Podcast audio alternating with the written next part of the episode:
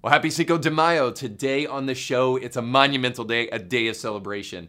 So it was leaked that the Supreme Court has a majority decision to overturn Roe v. Wade. We dig into why that decision was leaked in the first place, and then we'll also look at what this means for the pro life community.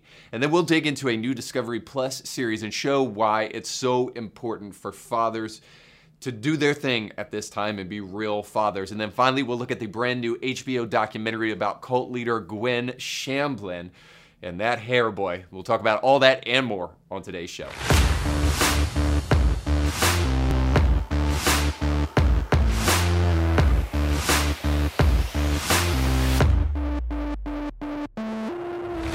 Hey guys, welcome to the show today. Thank you for watching. Don't forget to like, share, and subscribe. Sharing is caring. To be a good citizen, a good a good conscience-minded individual, you need to make sure to like, share, and subscribe. Um, and wanted to let you guys know that uh, I am now on Twitter. I waded into the waters of Truth Social just to see kind of what that was about. So we're there. We're also on TikTok, and we're I'm releasing kind of information all the time about the show and different things that are going on in the world. So I think you'll really kind of uh, find it useful and find find it informative because I try to aggregate things from a couple of different perspectives and not just kind of you know market the show which I do do but I also try to try to provide information. So I think it's a I think it's a good follow you know uh, if I can say that. So so make sure to check us out there. You can do that at Reed Huberman or at the Indie Thinker wherever wherever we're on there. Um, but but I, but I also wanted to kind of share with you why I'm doing what I'm doing, why I want to try to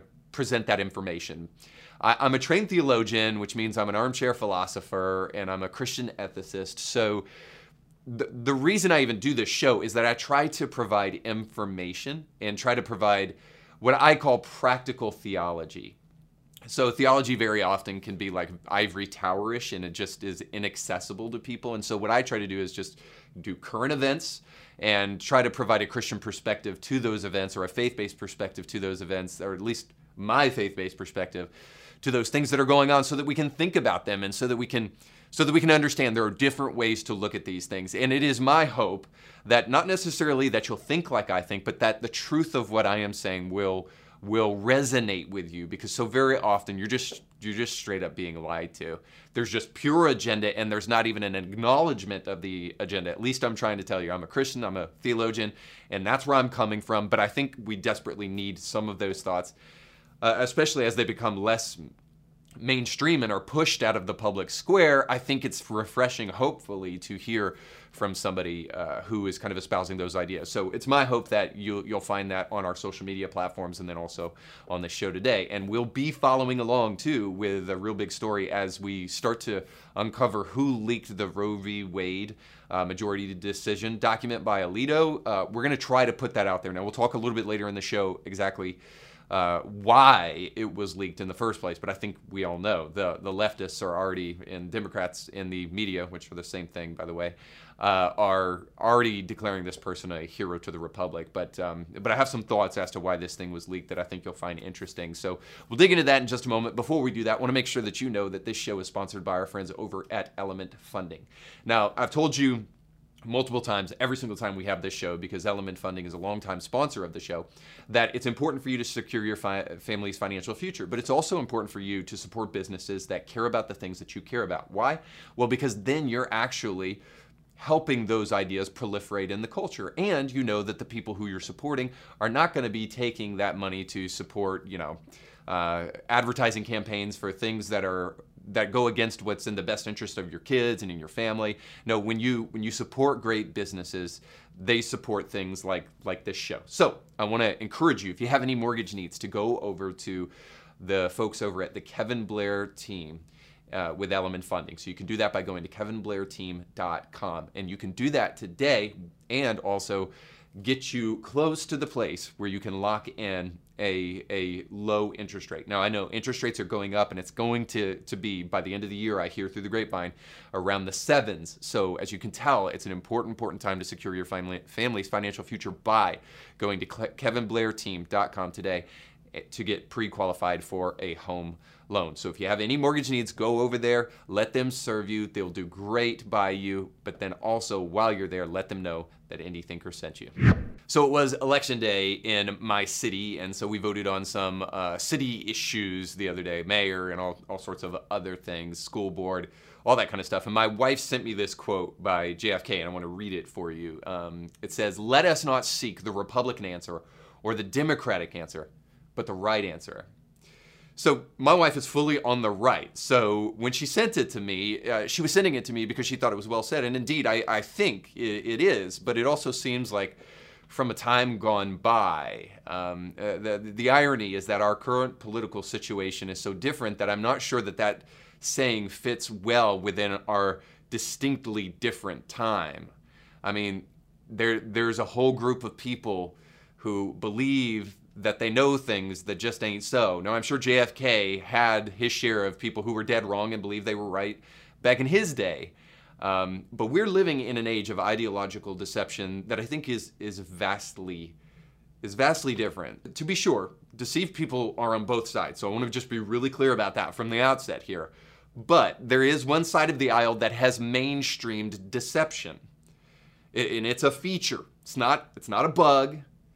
It's a part of their worldview, and I and I can prove it by visiting our friends over at MSNBC, where the fake Reverend Al Sharpton hangs out, and I'll show you Mehdi Hasan. And uh, this clip that you're about to see will show you that these guys are just really unself-aware of how wrong they are about what they think. So here's Mehdi Hasan talking about left and right. I mean, it's easy in American discourse to talk simplistically about the far left and the far right as two equally dangerous fringe blocks. Elon Musk has done it plenty of times just in the past week. But here's the difference. America's far left wants to give us free healthcare and free childcare. America's far right wants to give us white supremacy and no democracy. And this asymmetrical polarization of US politics would be laughable if it weren't so horrifying. We are living through an unspeakably dangerous moment. The pro QAnon, pro neo Nazi faction of the Republican Party is poised to expand dramatically come the midterms. We're just two years away from Donald Trump very possibly re seizing executive power. If that happens, we may look back on this past week as a pivotal moment when a petulant and not so bright billionaire casually bought one of the world's most influential messaging machines and just handed it to the far right. Now you've probably come to the place where you expect this kind of unself-aware coverage in in the media, but but I want to point out a couple of things. So all America's far left wants to give us is free childcare and free healthcare. That's what Hasan said. All right. That's all they want to do. That's it. So now he's the one that brought up the people who want to give you free healthcare and free childcare. So these are the likes of AOC and Bernie. So he brought them up, not me. So, the perfectly sane left wing of the Democratic Party has gone on record to say things like, because of climate change, the world will end in 12 years. So, here's AOC saying that perfectly normal and totally fact based comment. I think that the part of it that is generational is that millennials and people and you know Gen Z and all these folks that come after us are looking up and we're like the world is going to end in 12 years if we don't address climate change. And your biggest issue is your your biggest issue is how are we going to pay for it? And then you have other perfectly sane members of the left like Rashida Tlaib going on record saying that they would like to abolish all federal prisons. So here's a clip of her saying that. In 2020, you endorsed uh, the Breathe Act, which yeah. is a series of proposals to transform America's criminal justice system mm. and create, quote, a roadmap for prison abolition. The Breathe Act proposes emptying federal detention facilities within 10 years. To what extent have you wrestled with any potential downsides of releasing into society every single person who's currently in a federal prison? Yeah, I, again, I think that everyone's like, oh my God, we're going to just release everybody. That's not That's what, what I'm. Yeah, but did you see how many people are mentally ill that are in prison right now? No, I know, but the act that you So endorsed keep- actually gonna- says release everyone. But in in 10 years. years, but think about it. Who are releasing? But there are like human traffickers. Oh, I know. Child sex. So, but I you're mean- saying, do you mean that you don't actually support that? Because No, you, you endorse the bill. No, I endorse the Breathe Act and looking at federal uh, the policies and how we incarcerate. Absolutely. But it says in there- But you cannot, you cannot, you cannot just blankly say, "Oh, look, she wants." That's not what I'm. But that's like in plain text. Okay. Okay. I know these leftists are insane, but you'll have to see our previous shows for receipts on what I'm about to say, but it but it does get even worse. Open borders we're, with record encounters at the border in 2021 and on pace to demolish those milestones in 2022. Got to have goals, right? I guess. Uh, they're the party of abortion up to and after birth. Look at California Bill AB 2223, which says that up to 28 days you can abort your baby after birth. They're the party of genital mutilation, the party of destructing women's sports, and need I say more? And so he goes on, Hasan, to say this that there's a pro QAnon, pro neo Nazi faction of the Republican Party. Is there? I just enumerated radical policies that have been mainstreamed by people on the left. So show me the neo Nazi mainstream policies of the right. Just be careful. Don't start talking about things you don't like and then say those are neo Nazi. Bring up specific examples of pro Q, pro neo Nazi stances that the Republican Party is issuing forth.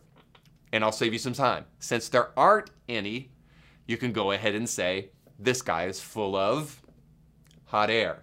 So the real question on all of this is how do we see past our own blindness? For one, we must oppose people for their own good. If you believe in the mantra of my truth, you'll be blinded and you'll never know the truth. That is a social injustice. That is a personal injustice, especially to young and impressionable minds that are being shaped by unbridled moral relativism, which is a staple on the left, and being taught in prestigious universities in America. So we need to stand and we need to push back. But as optimistic and sunny as I can be about the way things are, I have been covering a lot of stories lately that do give me hope that things are changing, that we might actually be able to tell right from wrong. And, and the purchase of Twitter by Elon and DeSantis standing up for children in Florida is a bright, shining light that is emerging in the midst of our time. The Supreme Court is overturning Roe v. Wade, which is the biggest development in our country in half a century. So I can't help but be optimistic today and say the days of postmodernism, neo Marxism, and moral relativism may be coming to a close. Maybe they've run their course and we realize they are bankrupt intellectually and spiritually. So today is a day, it is cause for celebration. So I hope we can sit back and recognize the moment in which we're living in. It's truly a beautiful thing that Roe v. Wade is about to go the way of all horrible, horrible unconstitutional laws. But it's also a time for us to recognize a vital thing that I hope we don't forget in the midst of the celebration. I hope it reminds us that the fight is not in vain. Christians and conservative minded people are the majority in this country, but they have lacked the real initiative to use their better ideas and cultural influence to make a difference. And we've seen the repercussions of that. It's, it's deadly. We now also clearly see that lives are at stake, and we can save those lives if we stand. And this is where I have to step back and just say, I'm not a Trumper, but Trump deserves credit for his Supreme Court picks. He, they've changed the game, and they've saved and will save lives. So politics do matter. And if Gandhi was right when he said that you can tell the merit of a society based upon how it treats its most vulnerable members, then we may be turning over, over a new leaf in the American West. We may be on the precipice of, of realizing the bankruptcy of leftist ideas, and we may be ready to jump into soul fulfilling, soul satisfying answers. But let's see. Let's red pill ourselves into reality today, and let's see how far that rabbit hole really goes as we dig into some of our headlines.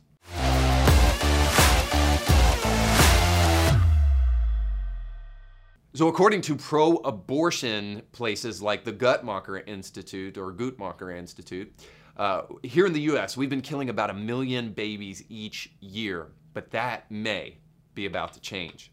So, in a leaked document that was given to Politico, Justice Alito gives the majority decision for the Roe v. Wade case that was first brought up in Mississippi and then was brought to the Supreme Court and was you know, uh, was talked about last year and then will eventually get a ruling sometime this summer.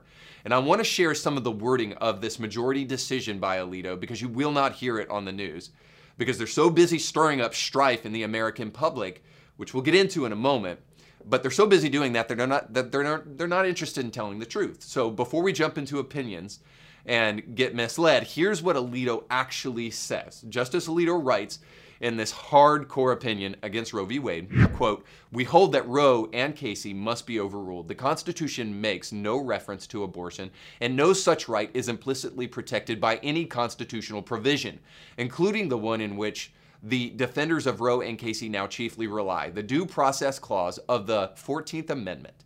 That provision has been held to guarantee some rights that are not mentioned in the Constitution, but any such right must be, quote, deeply rooted in this nation's history and tradition, and, quote, implicit in the concept of ordered liberty. Washington versus Glucksberg said this The right to abortion does not fall within this category. Until the latter part of the 20th century, such a right was entirely unknown in American law. That is such a good and important point. Indeed, when the 14th Amendment was adopted, three quarters of the states made abortion a crime at all stages of pregnancy. The abortion right is also critically different from any other right that this court has held to fall within the 14th Amendment's protection of liberty. Roe's defenders characterized the abortion right as similar to the rights recognized in past decisions involving matters such as intimate sexual relations, contraception, and marriage. But abortion is fundamentally different, as both Roe and Casey acknowledged, because it destroys what those decisions called fetal life, and what the law now before us describes as an unborn human being. Dude, so I love so much of that. So you can go back and you can look at that yourself, but I just want to say this the strong statement here against Roe and Casey is important to note because it in ways was also shared by the extremely liberal Justice Ruth Bader Ginsburg before she died. Here's a clip of her saying that almost very same thing, or eerily reminiscent things to what Alito is saying in his majority decision. I thought Roe v. Wade was an easy case, and the Supreme Court could have held that most extreme law unconstitutional and put down its pen. Instead, the court wrote an opinion that made every abortion restriction in the country illegal in one fell swoop. And that was not the way that the court ordinarily operates. Okay, so the point here is that Roe is primarily being overturned because it is bad case law. RBG called it extreme law and even said it could be considered unconstitutional extreme law. Now, now a whole generation thinks that they actually have the right to murder their unborn baby. So the media is so interested in narratives rather than the truth that they have not once ventured to tell you that this actually, this, this decision by the Supreme Court actually only returns power to the people, away from the federal government. Roe v. Wade gave sweeping powers to the federal government on the issue of abortion, and the court said we don't have the right and never did have the right to assume that power. That's what this decision really says. Now, this is historic not only for the lives that eventually will be saved, but also because this is a rare instance, and we need to take note of it, of our court system pushing away power rather than greedily gobbling it up. Supposedly, the Democratic Party is the party of the people, but they're shrieking like a bunch of demons who just caught a glimpse of Jesus out of the corner of their eye. Because the federal government is actually releasing power to the people. Whatever happened to the power to the people movement of the 60s and 70s? Oh, yeah, they became old liberals. Now, they should rejoice over this, but of course they're not. Because abortions are unfortunately still very legal in America. And this decision only just says this decision is going to the states now to decide, so calm down, leftists. But this does bring up a good question. How did Politico even get this leaked decision before it was made in the Supreme Court? Nothing like this has ever happened before. And whoever did it deserves to feel the full weight of the law. But why was it leaked? Seems clear that there's two reasons. One, this was leaked to try to gin up crisis for political gain. Democrats love this. They've gone on record as saying they love it. And again, the media is on every front declaring this is a woman's health crisis when nothing has changed except states get to decide based upon their constituency.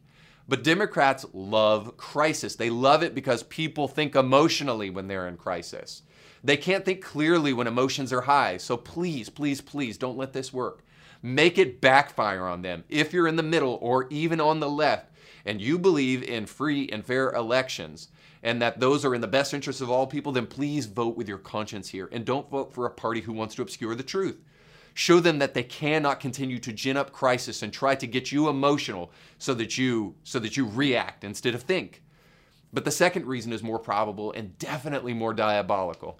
The release of this document is intended to put pressure on justices so that they will change their mind. So, what do you call it when the full weight of the media apparatus or the Democratic Party, which they're so incestuous boogers, there is no difference between them, when they collude to stir up threats and intimidation of Supreme Court justices in order to subvert their decision and subvert democracy? Well, I was reliably, reliably told that January 6th is just the same issue and that this is insurrection like behavior.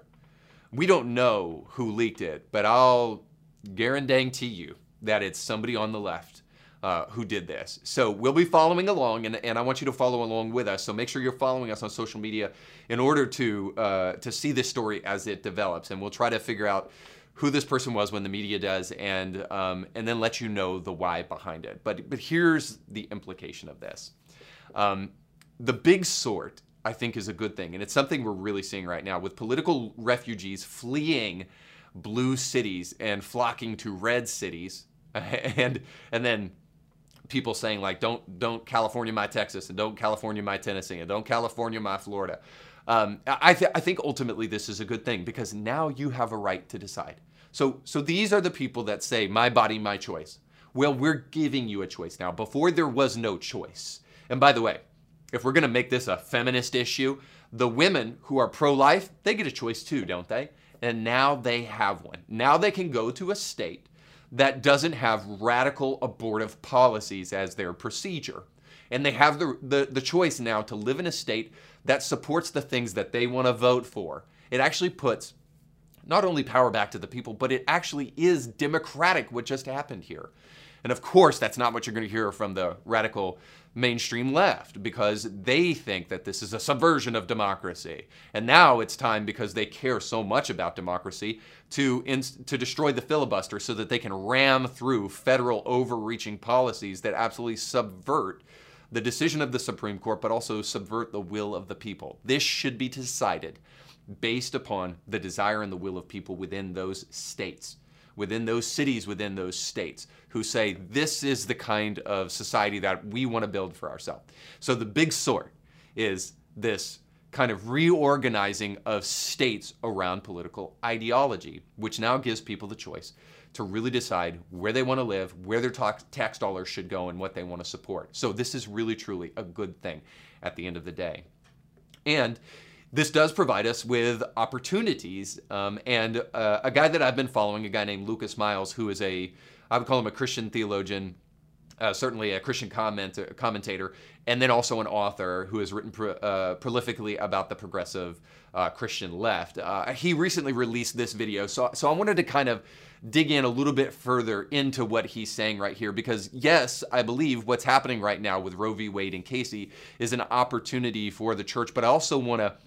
I also also want to elaborate a little bit further because I think that that his uh, his thoughts miss something that's important for us to recognize. So here's him talking about the development of what's taking place in the Supreme Court and what that means for churches, what that means for pro-lifers.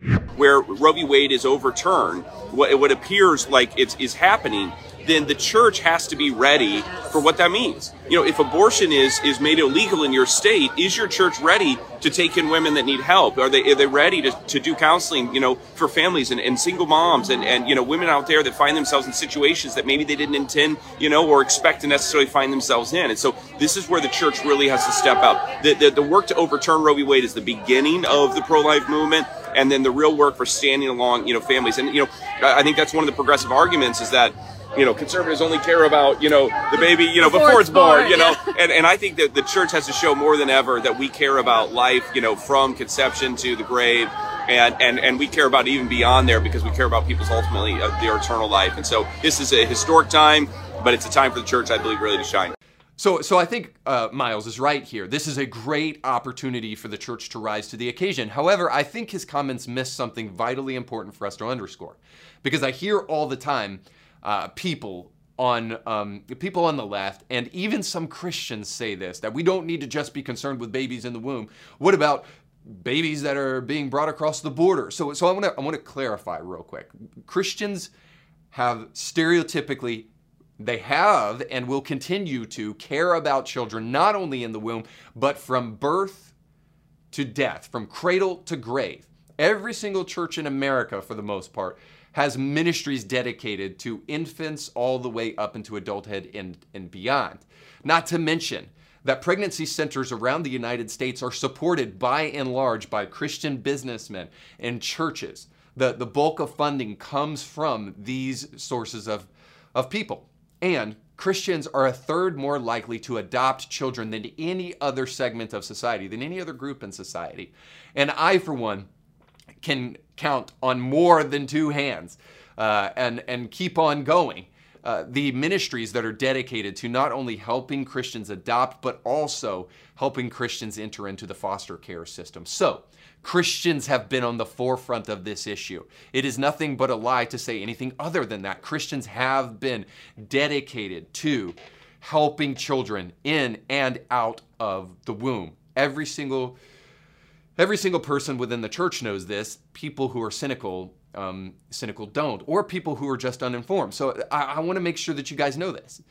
And and by the way, um, kind of to underscore this, there's something called safe haven laws in almost every single state in America. This is where that kind of old ancient idea of the baby being left on the doorstep or the stork dropping off the baby, where did those babies come from? Well, this is this is an old law that was instituted long ago called safe haven laws. And those safe haven laws mean that if you have a baby and you cannot take care of that baby up to a certain amount of time, you're able to just drop that baby off totally anonymously. You don't have to report to the state or anything like that. You can drop that baby off and that baby will be placed into the adoption into the adoption care system. Now, is it great? No, but it's better than the alternative. It is better than death and never seeing the light of day. The fact that that's even controversial, I feel like I should almost justify that, but I'm not going to justify it because it would be ridiculous and inane to suggest anything other than that that murder is better than allowing someone to have the opportunity to overcome difficult circumstances. So, undeniably, the church has been on the forefront of this and will continue to be on the forefront of this issue. Now, uh, maybe churches need to gear up. Maybe churches need to get ready in ways that they haven't in the past. And maybe they need to become alert in ways uh, that they haven't in the past. Sure, I'm on board for that. But please, please, please, please understand that right now, Christian men and women are on the front lines taking care of babies um, and, and, and their parents who have decided to go through with having their child and not get an abortion. They're in the process of helping those, those families find jobs, find education, have all of the resources that they need. They're on the front lines fighting this battle and have been. So I don't want to suggest anything other than, than that because it doesn't give credit where credit is due. And then I'm just going to say this. Um, so, for those of you who are uh, pro abort pastors, or you say, I'm pro life, but I'm also pro choice, let's just stop it with the inanity. We need men, especially, to rise at this hour who are going to stand up for the truth and, and who are going to affirm the truth, which is that Christians are in the, in, in the business of protecting and securing life. But we really need men to stand up to, to, to ensure that that message is heard, which will bring us to our next headline. So, a new Discovery Plus series dedicated to young boys dressing up in drag shows just the kind of weak and pitiful, pitiful fathering that has plagued our country for too long. So, here's just a little bit of the trailer for this new show. and I'm transgender. Have you talked to mom and dad about the pictures? What do you think of taking those photos down? The constant reminder that I had to pretend I was a boy. Do you think a mom would ever want to watch me do drag? How do I explain this to my child that she doesn't fully accept Novella? Making friends has been a hard thing for me to do. When I'm becoming Nemo, Whoa. become more confident. Let me make sure you are appropriately fluffed. this transition has been difficult for them, but they try, and that's all you can ask for. It's important for kids to understand that they're not alone. So my mom started Draguton. Kids and their families are coming from all over the country where we get to be our true self. Oh God. this is happening. It's Vanessa Shimmer! This is a place of love and support because we need that in this world. This is me, and you better like it.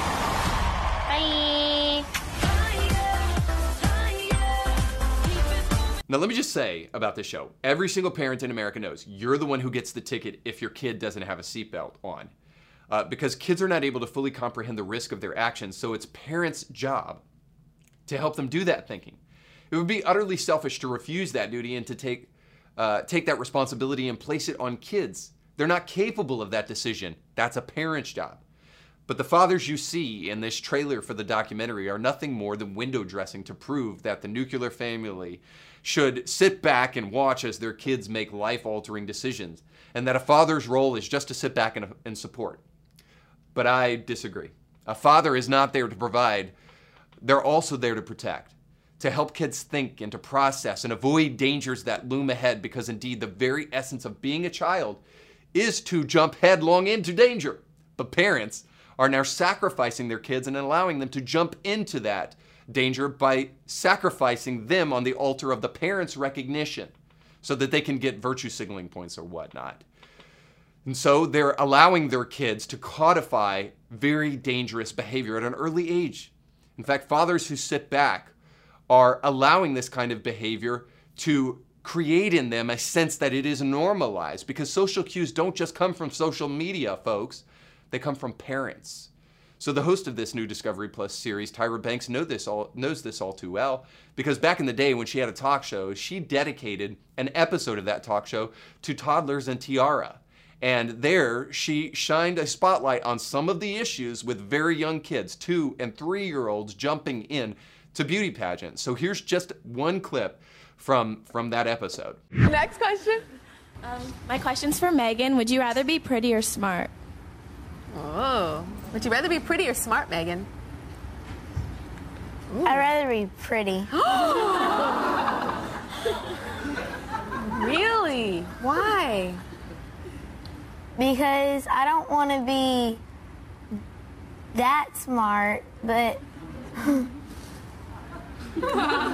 rather be beautiful than be nerdy.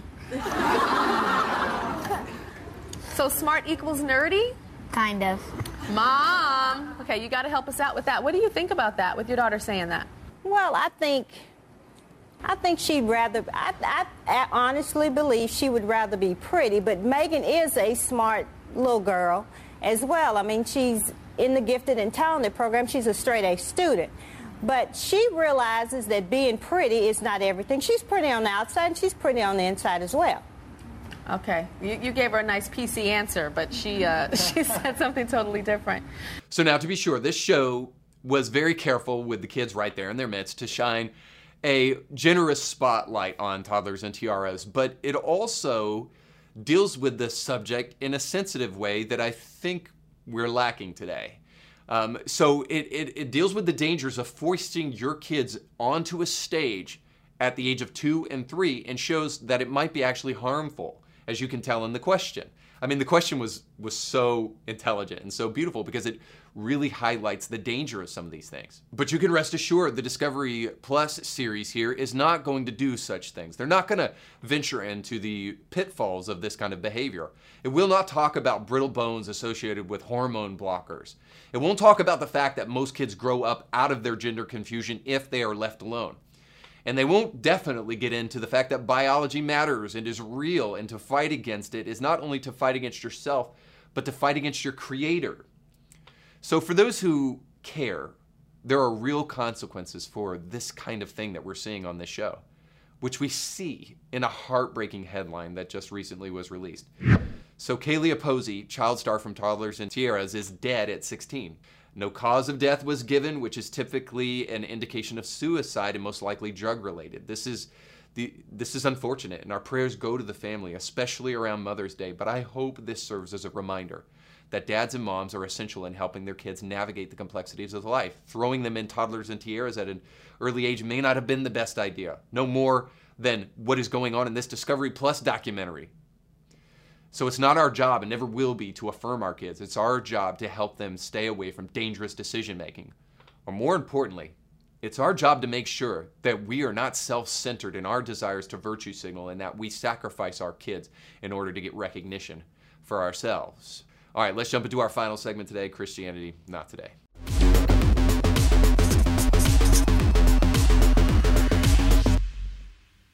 So I recently jumped into watching some of the Way Down documentary, enough at least to gain a, a, good understanding of what the documentary is all about. So before I jump into kind of an explanation of the series, I'll let the trailer for the new HBO Max documentary, The Way Down, explain itself to you. So here's that trailer. Yes, something just exploded out in the middle of the lake. It was a huge explosion. The search continues after a plane went down into Percy Priest Lake. Gwen Shamblin's husband, Joe, is presumed to have been the pilot. Seven passengers are presumed dead. They are leaders of Remnant Fellowship. Are you a prophet? I don't know what my gift name is.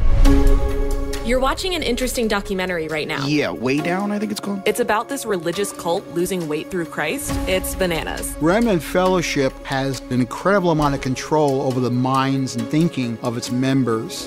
They recommend that you, in a will, leave your children to the church. When you do not obey, you are separated from God. You hurt people over a period of years, and there's going to be karma or payback. God had something to do with this. When Gwen Shamblin died, it set forth a catharsis. I was nervous to speak up for years, but I just can't remain silent.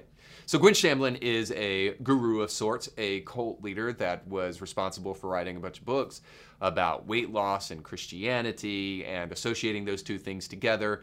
Um, and by the way, I think in some ways legitimate and in some ways false because I, I've heard friends say in the past, you know, we're talking about drinking and smoking, but then the pastor up on stage is like 100 pounds overweight and like we're not going to talk about that as sin because it clearly may be. Um, so, uh, so needless to say, uh, I think that kind of dichotomy there shows the issue with this documentary. So it's essentially about a cultish kind of personality that allowed the fame and the notoriety to get to their head. Um, and speaking of getting to their head, um, obviously, I just want to just say something very clear that I think should be obvious to everybody by now, but apparently it's not. Like the hair, speaking of the head, the hair is a dead giveaway, guys. Like when your hair gets that crazy, that is like that's a that's somebody begging you to call them out. That's somebody begging you to stop them in their suicidal tendencies. That is like before the Kool-Aid, you know, comes out, the hair gets that wild. And it's like it's almost like the bigger the hair, the crazier the cult. Um, now I don't want to pick too much, but I mean it's just like what is going on with that? It, it really does seem like it's it's a dare for those people. It's like a, a, a test, a litmus test for their allegiance. If somebody says, "Hey, what's going on with the hair?" they know that they're not going to be like a faithful member of the cult. Um, so, needless to say, the hair is insane, and if your pastor gets hair like that, beware, male or female, because I because I've seen both. So just be careful. But back to the whole kind of like dichotomy of like the weight loss thing being some like perversion. Uh, you know, maybe yes, but maybe not. No, I, I I think I've seen this a lot lately, especially with Christian documentaries. There's this victimization overreach where people want to try to become victims. And so here's a quote from the documentary just to to kind of illustrate that. So somebody said, Where does all her money come from? It comes from us. Well, you know where all of Jeff Bezos' money comes from? It comes from us too. But I never hear anybody complain about Amazon, strangely. But victimization goes further. The, the idea that to suggest that people are overweight and should portion control seems to be a pretty rational idea, but people are saying that they're being victimized by the fact that they were told to portion control, that they were being body shamed, as it were. Now, I, I, have my own misgivings about that rolling into like a theological paradigm for a Christian church, but let's just be honest. When documentaries are desperate to try to prove that there was some conspiracy, conspiracy, desperate to prove that there were victims where maybe there wasn't, it makes the documentary stupid. And it makes us not want to listen to the rest of the documentary.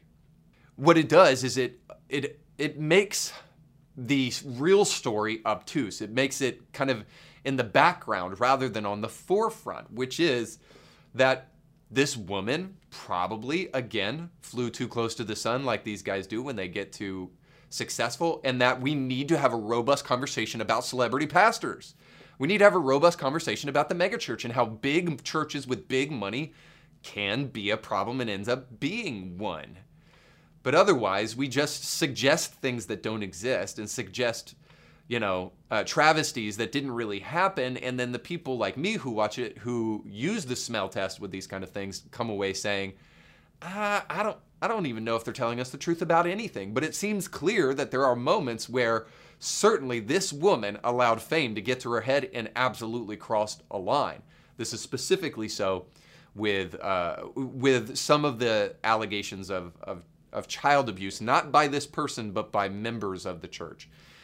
So, without having the time to go into that, I'll just say this I'm a Shiite evangelical Christian, you could say. Uh, I'm a pretty devoted uh, evangelical Christian, uh, as it happens, and I would probably know about things if they were happening in the church. And I have never heard of this woman. And trust me, that hair, not easily forgotten. So I would I would know this woman if she really had the kind of cultural power this documentary suggests. And I'm just sorry, to me, I, I, look at this documentary and that's what it seems to me. It seems to be a hit piece against Christianity rather than to actually provide real factual factual evidence. And so let me illustrate that for you. And then also illustrate another important point as far as that's concerned. So in the doc, a cult expert says that a cult is a group of people who share a belief that is not mainstream. So by that definition, transgenderism is a cult. So it's a group of people, again, relatively small, out of the mainstream, who have a belief. So I can go one step further. Transgenderism is also a group of small people that believe in something based upon zero historical or scientific evidence. But that's not the real definition of a cult. So no thanks, expert. In fact, the dictionary definition is, quote, a relatively small group of people having religious beliefs or practices regarded by others, now here's the, the point, as strange or sinister. Well, now come to think of it, that also sounds like the transgender community. So I guess you got me. What I was trying to do is find a way to call the cult of transgenderism a cult. But, but here's a more succinct definition of, of what a cult really is. It's, quote, a misplaced or excessive admiration for a particular person or thing. Now that's a little better. And it does show that this Gwen Shamblin thing was a cult. And it shows that you need to be aware, too, of the misappropriation of the term expert. Don't believe everything you hear from these experts. So don't believe the Biden HHS and don't believe the CDC when we're told blindly that these are the experts. That's a logical fallacy called an appeal to authority.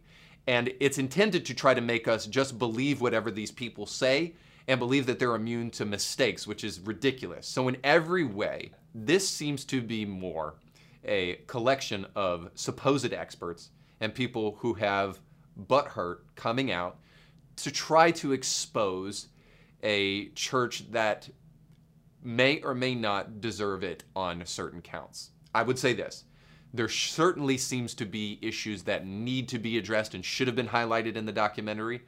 And there are things that take away from the documentary that cause it to be a little less serious when they show the butt hurt people and let them just air their gripes openly and strike back at the church because they were disappointed or um, or saddened by something that took place at the church that by any objective standard is not really an issue. Like we go back to the portion control thing again. So so for that reason, I just want to say this, beware of the term expert and also beware of documentaries like this. So to this HBO documentary, The Way Down, I say this, not today. Oh yeah, and definitely to Gwen Shamblin and that crazy hair, definitely not today. All right, thanks so much for watching. Don't forget to like, share, and subscribe. We'll catch you next time. You can catch brand new episodes of Indie Thinker with Reed Huberman every Monday and weekly bonus episodes to keep you thinking throughout the week. But you have to subscribe and click the bell to be notified when new episodes drop. If you enjoy this content, make sure to like this video and share it with friends.